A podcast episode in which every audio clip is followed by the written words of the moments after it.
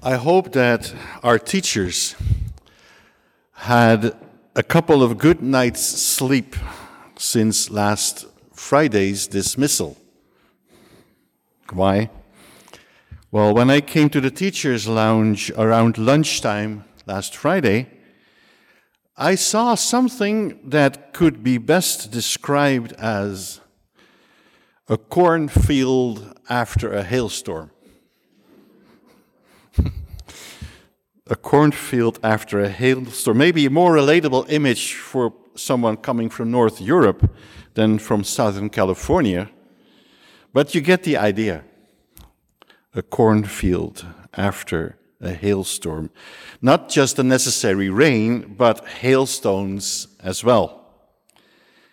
It was a rough week with absences, COVID, the preparations of various things, and you could clearly see these men and women had been working hard, covering for one another, continuing to take care of their students, of the curriculum and of discipline.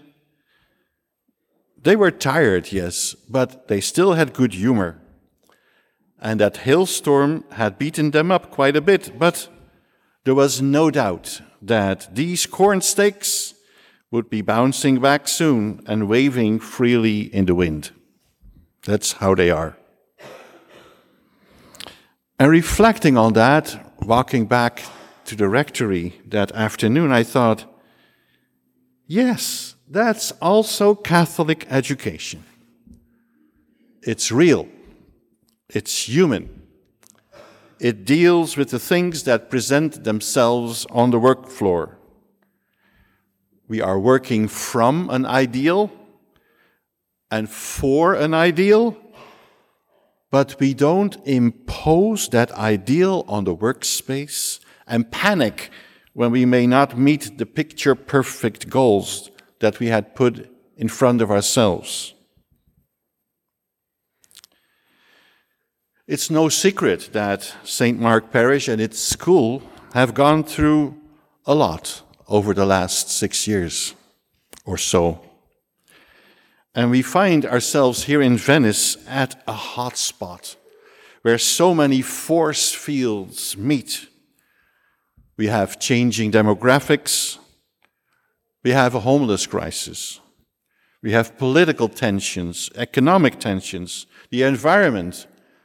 And we have a Catholic Church that is kind of repositioning itself after a serious beat down. Largely self inflicted, I would say.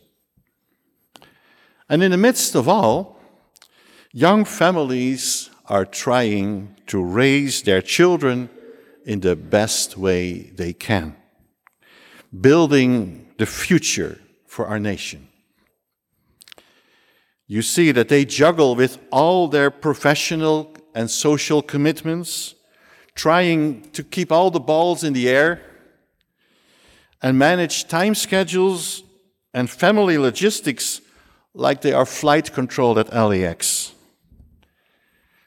And not to forget, through all this, trying to care for their aging parents through sickness and, yes, sometimes even through death. So, in a sense, all of us gathering here at St. Mark are not that different from the crowd ga- gathering on a grassy hill in Galilee 2,000 years ago, a hill that is now called the Mount of the Beatitudes because of the words that were spoken there by Jesus, words that cannot be unspoken. And that place is where Jesus unfolds his teaching for the first time. Not to the hotshots of Jerusalem, but to those who had kept a sparkle of real faith through all that they had encountered. And they felt, in a mysterious way, they felt attracted by the things that Jesus had done for the sick, for the poor, and for the needy. A remnant, so to say. Those who had stayed with the Lord, a holy remnant, ready to become fathers and mothers of a new generation in faith, beloved children of the same God.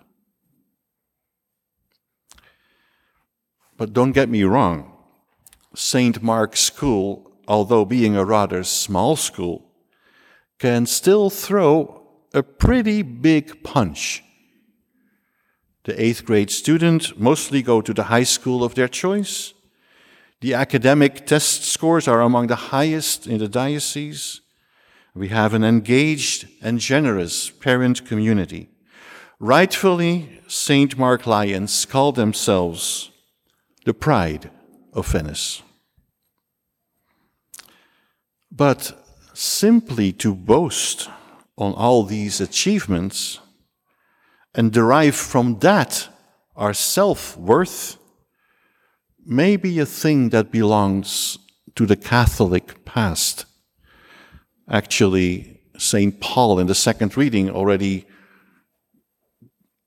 related that to the past, being boastful over our achievements. Because what we are called to do today may be a little bit different. As a school, unable to compete with the salaries and benefits that state-sponsored Catholic uh, public schools, sorry, can offer, our schools mainly depend on faculty who have primarily a passion for teaching and who acknowledge that the Catholic environment and mission is essential to get the best out of their students. Catholic education is concerned with the whole person, not just transferring knowledge. Children are not a vat that have to be filled, filled with knowledge. No. The Christian anthropology helps us to see the divine spark that's already there, that God put in that student. Why are we able to do that? Because in the center of our community stands the divine teacher, Jesus Christ.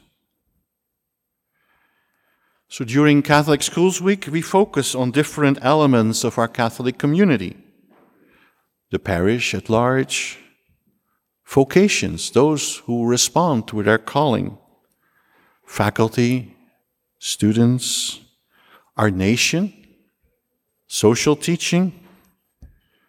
But Catholic Schools Week starts and ends with Mass, with the event where Christ offers Himself for us in the Eucharist. All that we do at Mass, how we dress, what we pray, how we move, it's all centered towards this greatest of all gifts, the gift that keeps on giving. So may the good Lord bless, bless, bless, bless our small community here in Venice and unite us all in that same mission to bless one another like Jesus blesses us now and forever.